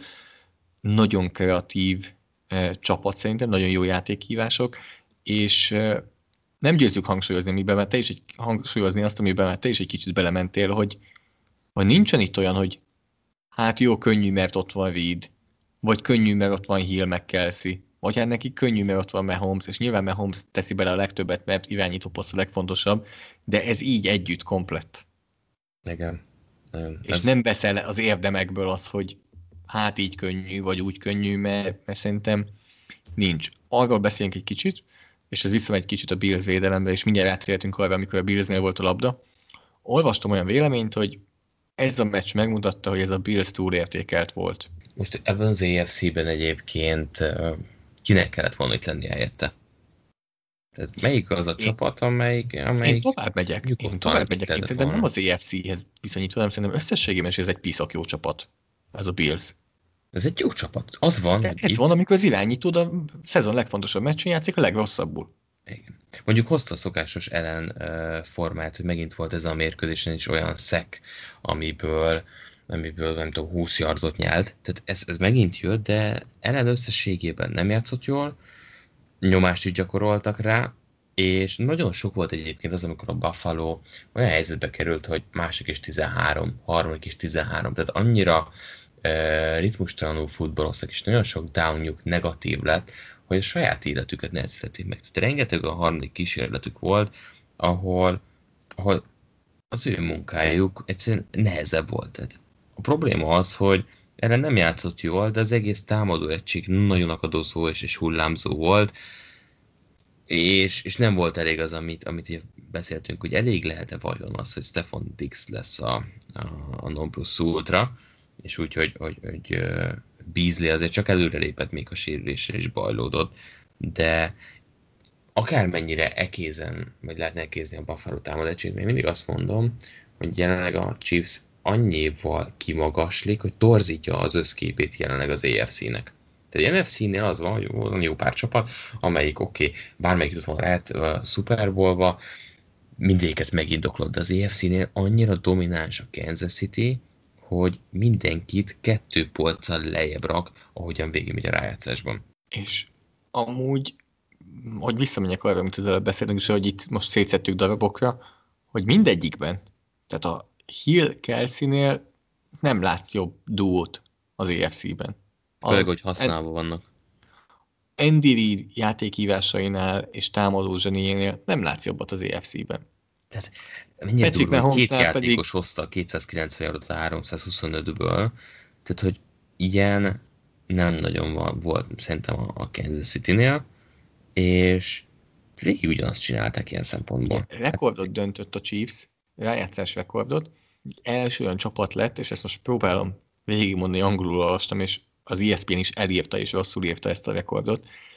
Az egy első csapat lett, amelyiknek van két játékosa, akik ugyanaz a kettő játékos két különböző meccsen is 100-100 yard fölé mennek. Hiszen a Cleveland ellen is Hill és Kelsey is 100 yard fölé jutott. Tehát ez az első ilyen csapat, és ehhez csak két meccs kellett nekik ugye ebben a rájátszásban, hogy ugyanaz a rájátszáson belül kettő különböző meccsen is van egy páros, ugyanaz a páros, amelyik 100-100 yard fölé megy. Nagyon durvák. Tehát, hogy és, és az a baj, Andy is annyira nagyon jó edző, és annyira komoly támadó koordinátor. Nagyon sokat gondolkoztam ezen, és elkezdtem azon agyalni, hogy PNM azért van egy évek óta, mert mindenki azt gondolja, hogy Andy Reid egyedül itt a mágus, és a többiek meg csak asszisztálnak de ebbe. akkor Matt, Neg- Matt Nagy és Doug Pedersen, ők, őket miért vitték el? Mm, nem, lehet, hogy pont Neki az, akire azt mondják, hogy ő volt a nagy guru, hát igazából semmit nem hozott. Peterson meg még, azóta, még hogy az elment, volt. nem szenved a csí. Hát nem. Ne, karaktere, mi, agyon dicsérik. Mi lehet akkor az oka, hogy, hogy még itt van? Tehát, hogy most ez csak így mellékesként. Látsz bármi más... Á, ö, de hogy nem tudom. ja. Na de Buffalo fan. Szóval Ellen, az, csak hogy így, így körbejárjuk. Én nem mennék hát, messzire. Ellen, ez, ez nála mennyi volt ez a meccs? Meg a Fú, negyedik az kísérletes döntések. Igen, az interceptionje, tudom, amikor RPO-nál megtartotta a labdát, mert beleerőszakolta, hogy na majd ő megdobja abba a kis területbe. Ez egy tök érdekes Ami játék nem volt. lett interception, vagy az, az, arról az egy interceptionről beszélsz, amit dobott? Igen. De az, az szerintem ez egy elejtett labda volt, nem? Szóval John Brown kezén ment át. Igen, de nagy, tehát, hogy szűkös helyre dobta, tehát alapból azt nem kellett volna szerintem tartani. Tehát, a, hogy Viszont volt kettő olyan, aminek meg interceptionnek kellett volna lennie, és akkor kicsit beszélhetünk, ha már a labda ezen oldaláról beszélünk, akkor beszéltünk arról, aki a meccs egyik nagy hőse volt talán, hogy ilyet lehet mondani, ez Juan Thornhill, akinek zseniális meccse volt, és már az első drive-ban interceptionje kellett volna, hogy legyen, csak elejtette azt. Többször ért oda úgy, hogy megzavarja az elkapót, több leütött labdája volt, nem hibázott el szerelést, öt passz ment felé, abból egy volt sikeres, amiből kemény hat yardot tudtak összehozni. de ez a meccsen olyan játékosok léptek elő a Chiefs védelméből, akire nem feltétlenül gondoltunk volna. Hát mi mondtuk, hogy van egy safety, aki az egész pályát bejátsza, és nagyon jó, és oda kell rá figyelni. Igen, Thornhill. és kettessel végződik a messzával. Mi megmondtuk. És nem csak ő nem játszott rosszul, nem játszott rosszul, akit én ugye hoztam X-faktorként, Brillant sem, nem játszott rosszul, szerintem a vé- védelemben Nadi sem, tehát összességében Hát, ami, amilyen, ezt mondtam a közvetítésben is, tavaly szó szerint egy gyenge pontja volt annak a védőfalnak futása Ja. ellen, most pedig ő, ő eszi meg a futójátékokat középen.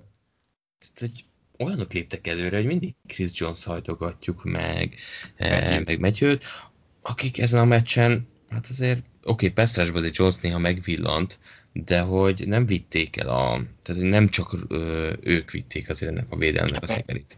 Sőt, ezen a meccsen most csak kétszerelés hibázott Daniel Szélenzen. Tőle, tőle is azért egy kiemelkedő teljesítmény. Tényleg ötlet, de én, én esküszöm nem értem, hogy ő, ő mit csinál ebben a csapatban. Tehát nekem ez egy kicsit ez, ilyen Andy Reid és Steve Spagnuolo eh, odaszól a ligának, hogy hát nekünk még vele is megy. Biztos, hogy, biztos, hogy nagy vezér. Nagy vezér, igen. Ilyen- Ilyeneket lehet szerintem erre ráhúzni. De Biztos, nagyon jó a csapaton belül, az öltözőbe, egy nagyon komoly beszéltünk szerep. vele Vicsivel tavaly, és, és egy intelligens csávó valóban. Összes snappen fent volt. Tehát, hogy ő, ő megkérdőjelezhetetlen nagyjából ebben a védelemben. Én megkérdőjelezem. De, de látod, működik. Úgy ö, összes snappet fenn volt, mert rengeteget játszottak három safety-vel, és amúgy is szeretik ezt játszani, és ez a meccsen talán még, még többet, úgyhogy Stevenson és Stormhill volt a kettő mélységi safety, és Matthew volt zónázott középen. Steve Spagnuolo amúgy nagyon érdekes, hogy nem is emlegetik soha, mint vezetőedző várományos, miközben az elmúlt években, amit ő csinált itt a Chiefs védelmével, azért szerintem az eléggé nagy szó. Ugye ő egyszer volt vezetőedző a St. Louis Ramsnek 2009 és 11 között, Ez nem volt És- szép. az nem, de a- és két éve, ez a második éve a Chiefs eh, védőkoordinátoraként. Azt gondoltad, hogy ez, ez a teljesítmény egyébként, ez nálad... Uh, Azt, hitt- bocsánat, azt hittem, hogy végebb óta van. Azt hittem, hogy végebb óta van. uh-huh. Eh, De azért eh, valamelyest igen, tehát emlékezhetünk, hogy a Patriots elleni konferencia döntő bukó után mennyire gyorsan rúgták ki az akkori védőkoordinátort, és jött Spagnuolo, mert gyenge volt a teljesítmény, és szerintem az elmúlt két évben mi abszolút nem tekintünk úgy a Chiefs védelemre, mint egy gyenge pont. Vagy igen? Javíts ki, igen. Elite nem nevezném, inkább Nem, szerintem de gyenge az a izé, hogy gyenge pont sem, mert azt mondjuk, hogy Mahomeszik mellé egy ilyen típusú védelem kell. És ennél több nem. Szerintem ez úgy, úgy, úgy, úgy középen van, amelyiktől inkább azt látod, hogy egy-egy mérkőzésen fölfelé lép, mint sem, hogy lefelé.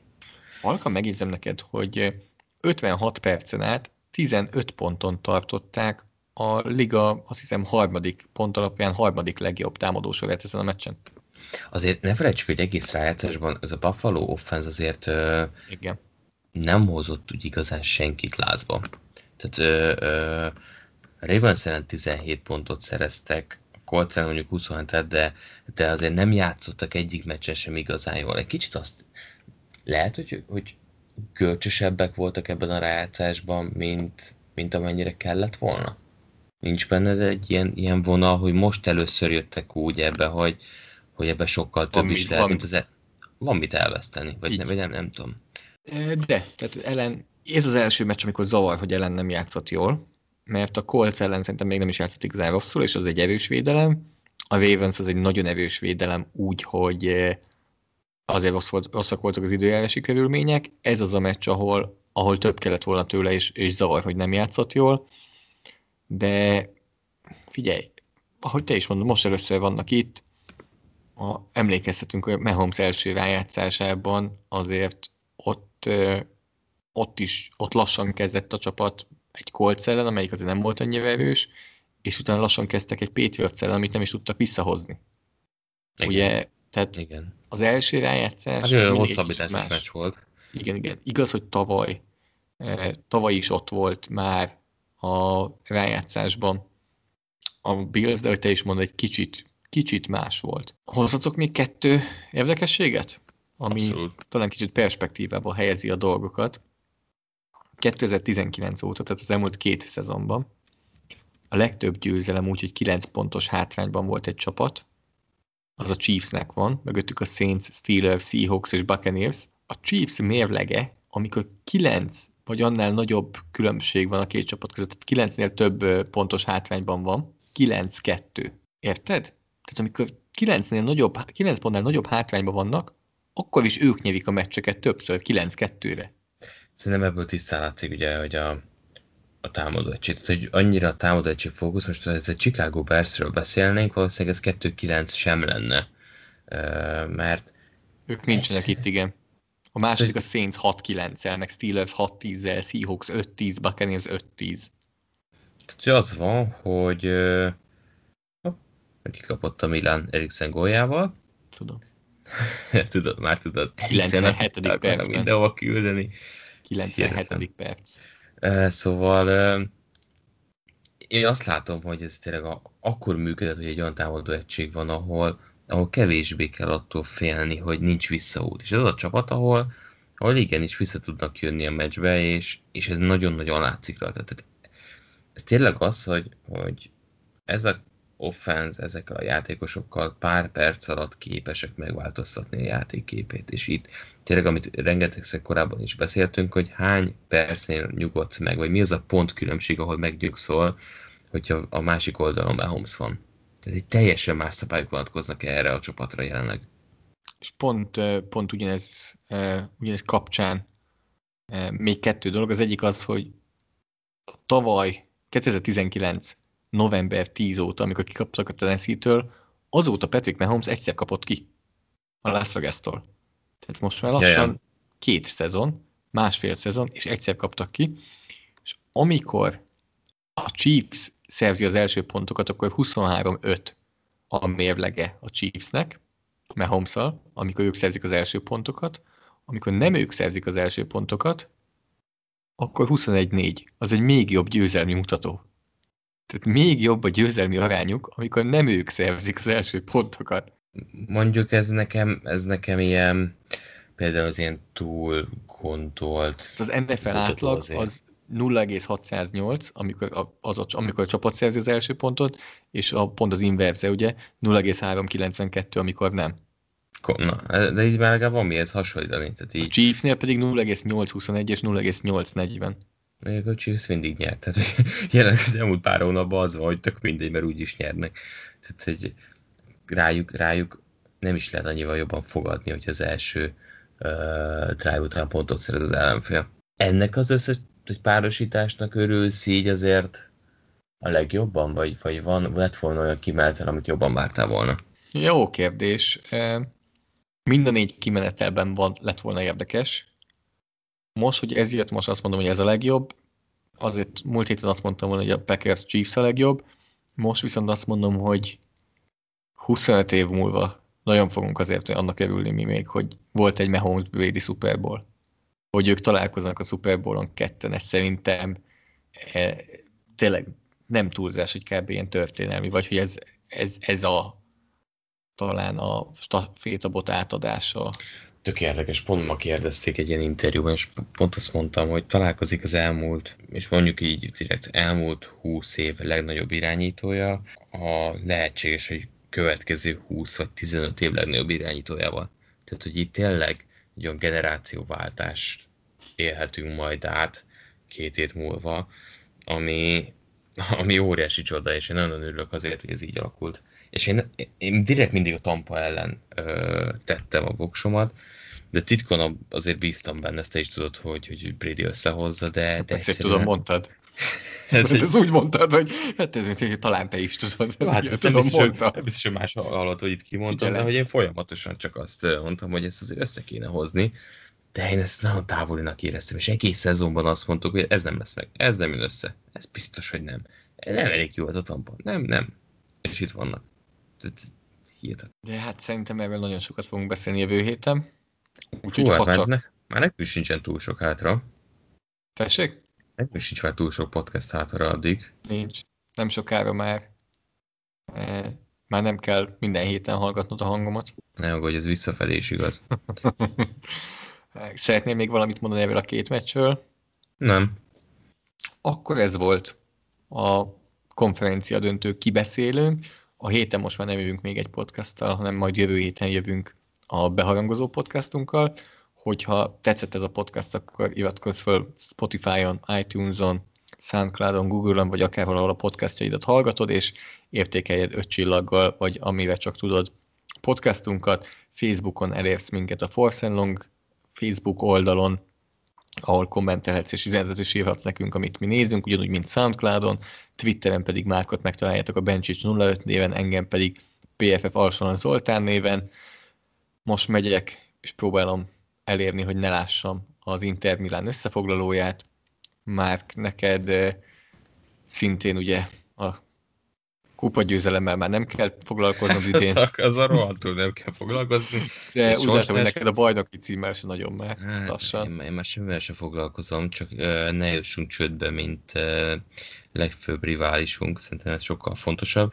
Mi pedig uh, jövő héten jövünk két adással, ugye? Igen, a második az még titok. De az első De pedig a szokásos kicsit... felvezető lesz.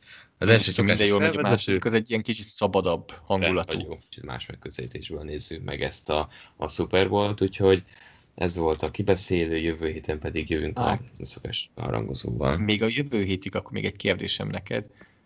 Milyen érzés az, hogy szeptember nagyjából 8 után ez az első hétvége, hogy nincs foci? Figyelj, hát én múlt héten volt az, múlt héten volt az első, hogy nem közvetítettem. Most már focit sem nézek egy hétig ilyen szempontból. Nem tudom. Egyébként, egyébként hiányzik. Múlt héten annyira élveztem. Istenem, azt még a végén. Leültem, nachos tettem, izé, chipset, kólát ittam, üdítőt, utána sütítettem, csokitett, Istenem, annyira egészségtelen voltam, amíg el nem aludtam, ez valami irgalmatlan, úgyhogy ameddig nem, nem, nem uh, ugrott fel a pulzusom Lefleur uh, hívására négyedikig, addig, addig óriási flowban voltam, úgyhogy most hát rápihenünk erre, aztán azért csak eljutottunk itt az év végén a, a Super Bowl-ig, de neked csak kell akkor most így meccseket már reviewzod a következő egy hétben. Nem, nem, nem bánom én is, hogy most már nem tudom mennyi idő után van egy kis nyugi, de tudod, ez mindig olyan, hogy február 10-én pedig már hiányzik. Tehát most így kicsit levegőt veszel, hogy hú, végül van egy kis nyugi, aztán 10-én már kezdődhetne a következő szezon, de hát nem fog. Viszont, Viszont lesz sok témánk azért a két szezon között is, hogy még úristen, miről beszélünk, lesz pedig egy Super Bowl, úgyhogy jövő héten pedig találkozunk, vehetek ugyanúgy szokásos csatornákon. Sziasztok! Sziasztok!